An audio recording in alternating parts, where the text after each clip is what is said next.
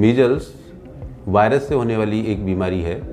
आज मीजल्स के बारे में हम इसलिए बात कर रहे हैं क्योंकि मीजल्स के केसेस काफ़ी बड़े हैं आफ्टर दी कोरोना अब अगर देखा जाए तो मीजल्स के बच्चों में प्राइमरी सिम्टम्स जो होते हैं वो फीवर जो यूजुअली हाई ग्रेड होता है शुरुआती दिनों में, खांसी, जुकाम और इसके अलावा आँखों का लाल होना और रेसेस प्रमुख होते हैं।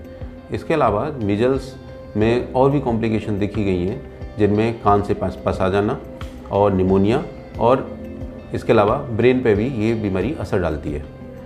इस बीमारी में नॉर्मली जो बच्चे अंडर न्यूट्रिशन वाले होते हैं, उन पे ज़्यादा असर पड़ता है और जो अनवैक्सीनेटेड होते हैं। जैसा कि आजकल हम लोग देख रहे हैं कि मीजल्स के केसेस आजकल तेज़ी से बढ़ रहे हैं और इंडिया के काफ़ी स्टेट में मीजल्स के केसेस का नंबर बढ़ा है और इसके पीछे जो प्रमुख वजह है, वो है मीजल्स का प्रॉपर वैक्सीनेशन नहीं होना और उसके पीछे कोरोना और कोरोना से लागू ही जो प्रतिबंध थे, वो उसमें एक जिम्मेदार कारण है, जिसकी वजह से बहुत सारे बच्चे ऐसे रहे जिनका वैक्सीनेशन हुआ ही नहीं और जिसकी वजह से वो एक ससेप्टेबल एज ग्रुप बन गया।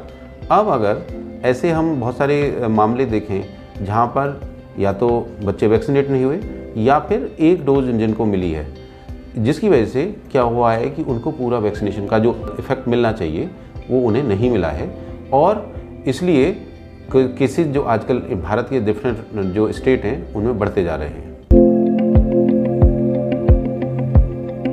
अगर किसी बच्चे को मीजल्स हो जाता है तो उसके पेरेंट्स को कुछ बातों का स्पेशल ध्यान रखना चाहिए। एक तो उसको अच्छी डाइट के लिए डाइट का ध्यान रखना चाहिए।